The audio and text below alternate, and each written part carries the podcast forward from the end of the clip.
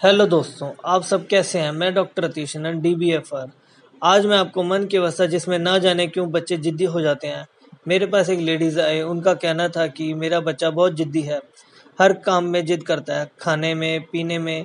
यहाँ तक कि ये ठीक नहीं, ये ठीक है, ये पसंद नहीं, ये पसंद है। स्कूल में मैडम मारती है, मैडम गंदी है। अगर उसे किसी भी चीज़ के लिए उसे मना करो तो वह चीज़ें तोड़ने लगता है। पहले तो हम सोचते थे कि बच्चा बड़ा होकर सुधर जाएगा। पर अब तो उसकी आदत बहुत ज़्यादा बढ़ गई है। मैंने पूछा कि आपके बच्चे कितने हैं? तो जवाब में मिला कि हमारा एक ही बच्चा है। मुझे इससे पता लगा कि बच्चा अकेला होने के कारण या तो लाडला है या फिर अटेंशन चाहता है।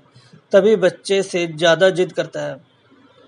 तो मैंने बच्चे के लिए दवाई दी। दवाइयाँ कुछ हफ्तों तक चली और अब वह ठीक होकर अपनी मम्मी को तंग नहीं करता। अगर आपके पास कोई ऐसा मरीज़ है तो मेरे पास लाएँ या मेरे से फ़ोन पर बात करें। धन्यवाद।